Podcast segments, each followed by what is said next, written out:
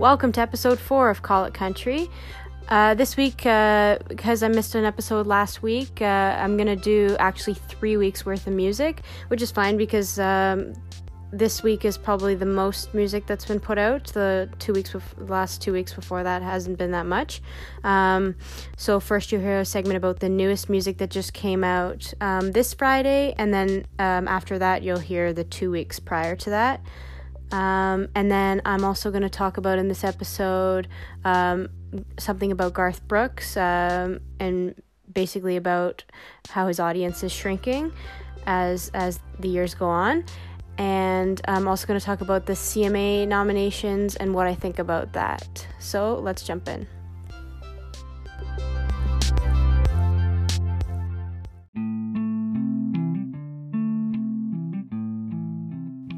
All right, so let's start with this most recent uh, week's newest music uh, that came out this Friday. So, got a couple records out, a couple very traditional records, I would say.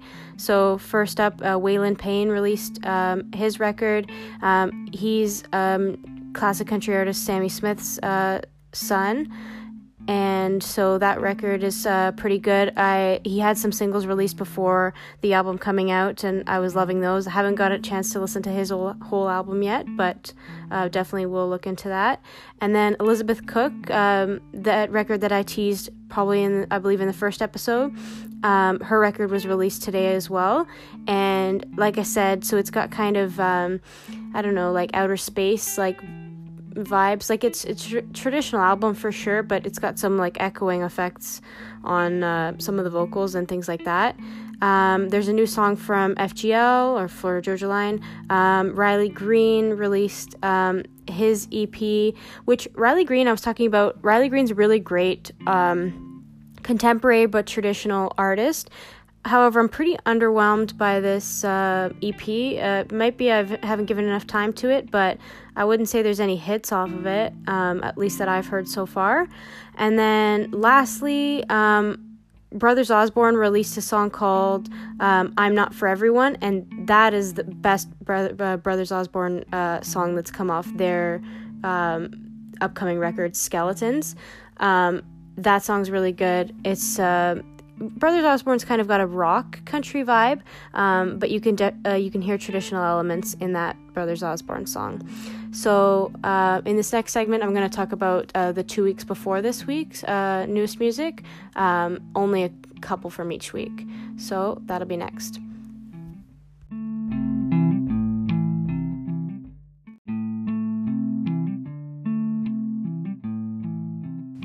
All right, so for new music this week, um, I'm actually going to do two weeks worth of music because we missed an episode last week. Um, so, two weeks ago, um, there was the Stapleton single. Uh, Chris Stapleton put out a single called "Starting Over." Um, it's really good. It's it's awesome. Um, what you would expect from Chris Stapleton. Um, it's gonna be uh, uh, off of a new album that he'll have uh, coming out, I believe, October. So looking forward to that. And then Ashley Campbell, who's Glen Campbell's daughter, um, she released a couple songs off her upcoming album. Uh, the one I really want to recommend is called Something Lo- um, Something Lonely, um, which is really great. Um, her style is really interesting and unique, kind of Western vibes like um, Marty Robbins, but with like a smoothness that resembles Glen Campbell's or like Anne Murray's um, kind of smooth 80s sound.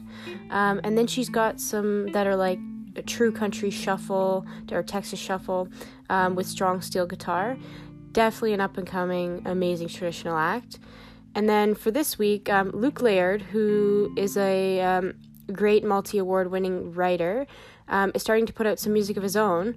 Um, so he put out a song last week called uh, Music Row, and then he put out a song this week called um, uh, That's Why I Don't Drink Anymore. Both are very well written and great instrumentation. Um, I believe some of the stuff he's he usually writes um, ends up being very like for other writers is usually very contemporary with like click tracks that kind of thing. But this music he's been putting out has had like definite fiddle and steel on it, which is interesting.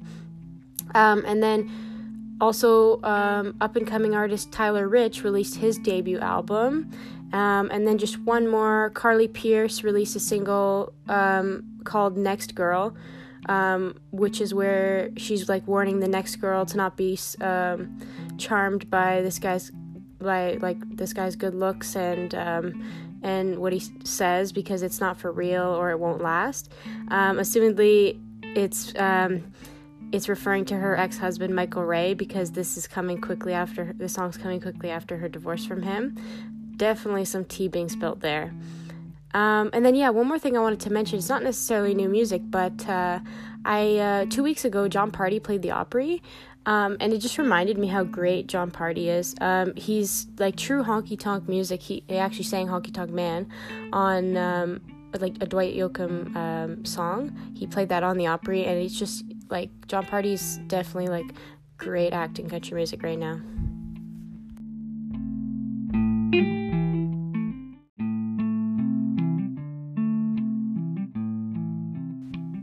All right, so for this segment, I'm gonna um, I'm gonna call it the Garth Brooks Zillennial Gap. You'll see what I mean in a minute, but um, so what this has to do with is the fact that Garth Brooks is def- is is the greatest selling solo artist of all time. He's a massive pillar in country music, and he and he's he greatly advanced country music in the '90s, no doubt about that.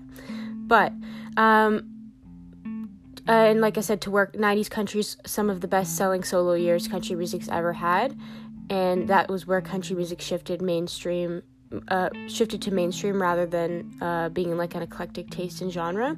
That being said, um, his popularity has extended way beyond the 90s um, up until now. I would argue he's slowly slipping away from popularity as the millennial generation, which is my generation, is getting older.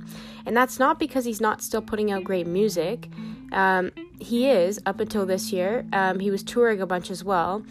Um, but because the way that my generation consumes music is streaming, and Garth Brooks doesn't allow any of his music to be available on streaming platforms or even iTunes, um, like to even like just buy on iTunes because he doesn't feel he gets his full money that way.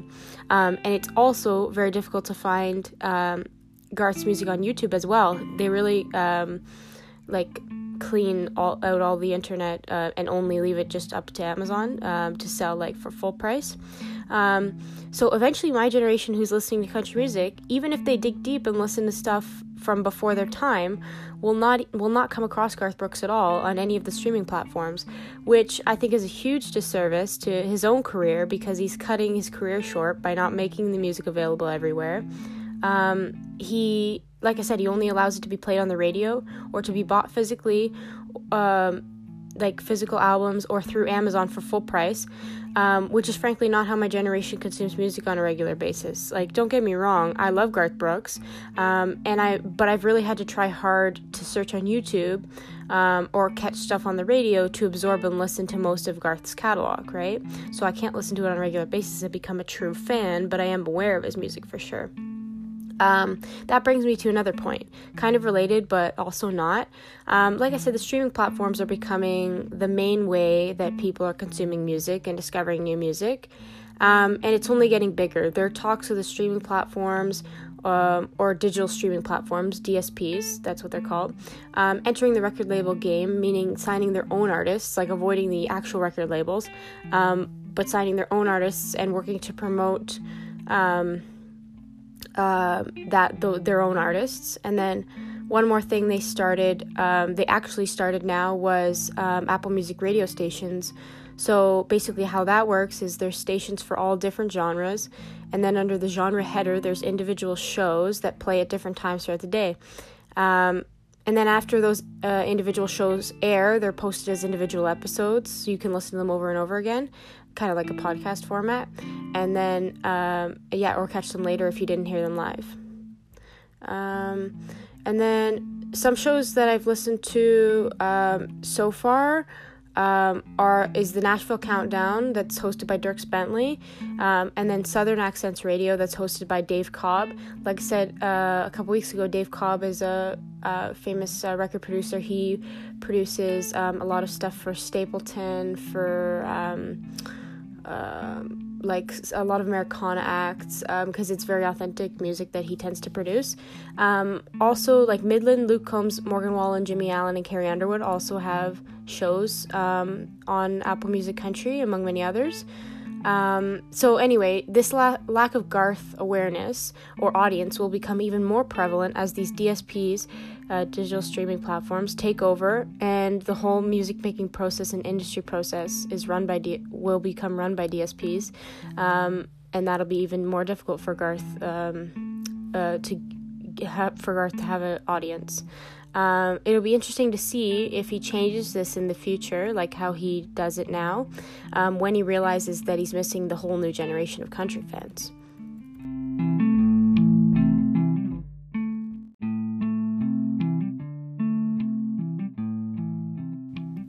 All right, so now I'm going to talk about the CMA uh, nominees that were released a couple weeks ago. Um, first off, I love the Album of the Year nominees. I'm very impressed that they didn't pick subpar albums. They picked pretty, um, I would say, the best representations of country music this year. I'm very happy to see that Ashley McBryde is included in the nominations here, since she's fairly a new artist, um, but her music is great, and definitely the album deserves to be up there for Album of the Year. Um, the only album I'm a little surprised is not up there is Thomas Rhett's uh, Centerpoint Road album, because I think that definitely deserved a nomination, because TR is like such a big artist, and there were a lot of really good successful singles off that record, like Beer Can't Fix, Remember You Young, Don't Threaten Me with a Good Time, uh, and Look What God Gave Her. Like, that's like tons just off that album alone, and those were all singles. Um, for this category, I would love to see the CMA go to John Pardi just because it's a great representation of traditional country. Um, and yeah, it's a traditional country album that got really great mainstream success since John Pardi's pretty mainstream. And, um, and the songs are just such uh, honky tonk gems. Um, but I'd be probably equally happy to see the CMA go to Luke Combs, and I think it will go to Luke Combs um, for his album "What You See Is What You Get," because uh, it was such a um, success, had so many hits off of it, um, many number ones. I think Luke Combs in general has had like six or seven consecutive number ones. So I think it'll probably go to Luke Combs. Um, Entertainer of the Year nominations, again, really impressed with also. Great to see two women up there for Entertainer of the Year because that hasn't happened for a really long time but I, I don't necessarily agree with nominating Carrie Underwood every year as like the designated woman in the Entertainer of the Year category. I think the only reason she's nominated this year is because people are pissed about last year when she didn't win. Um, like most recently, she's only had one hit uh, in this award like period, I guess, which uh, like her song Southbound, which wasn't even a huge hit for her in general, like uh, within her repertoire of music. But uh, maybe the only other thing that elevates her is that she um, is the resident like singer host for um, Sunday Night Football. But other than that, I don't see why she'd be nominated. Uh, so like. Um, Bobby Bones said she might simply win just because the voters believe she should have won last year. That's what I'm thinking too. Um, and she she may like she might just win because simply just because of that. Um, that would be unfortunate though. But I think the entertainer of the year very much could be and should be Luke Combs. As he's very much on that like a Garth Brooks trajectory in all facet, facets of his career, music, touring, all of it. Um, Female vocalist will probably go to Miranda, but I think Maren equally deserves it. Um, but I'm not so sure the critics will pick Maren because I think they see most of her success is with that song The Bones and it's mainly crossover success, so I don't know if they'll if they'll see the value in that. Um, male vocalist will probably go to Luke Combs, but I think TR deserves it as well. Um, Song of the Year, I'd love to see go to Ingrid Andress for More Hearts Than Mine because it's so well written and such an interesting concept. But it'll probably go to The Bones because of the crossover success. Um, single of the Year, I think will be Beer Never Broke My Heart because that was a massive song for Luke Combs. The other contender in that category is 10,000 Hours, Dan and Shay. But I think 10,000 Hours, Dan and Shay, because it's got Justin Bieber on it, that'll probably win the ACM. I, don't, I don't think it'll win the CMA. I think the CMA will go to Luke Combs. He'll probably sweep the board of Luke Combs in a lot of these categories. Um, now, new artist. New artist will 10,000% go to Morgan Wallen. Uh, when he released that song Seven Summers, it was astronomical streams on the first day, and he was right up there with on the all genre charts too. He he also had Chasing You that went number one, and Whiskey Glasses. Although I'm not sure Whiskey Glasses was this year or not, but anyway, really successful uh, trajectory. Um, he's definitely done very well. I I I would say he'd probably he'll probably be up for male vocalist of the year next year um, as he's becoming a really good up and coming major artist for the format. And he brings non country fans into the format um, as he's very big on TikTok and social media in general.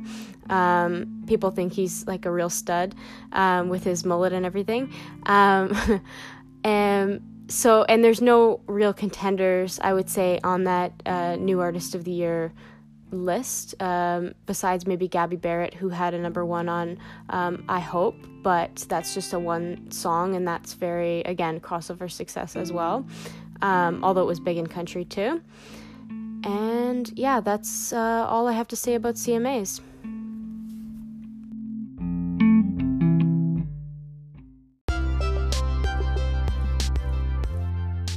Thanks for listening to episode four of Call It Country. I'm going to try to be more consistent on the releases. Sorry, I, had, I know I had a two week gap there, um, but they're probably going to be, I'm thinking, shorter, a little bit shorter episodes, but um, on a weekly basis like I had before.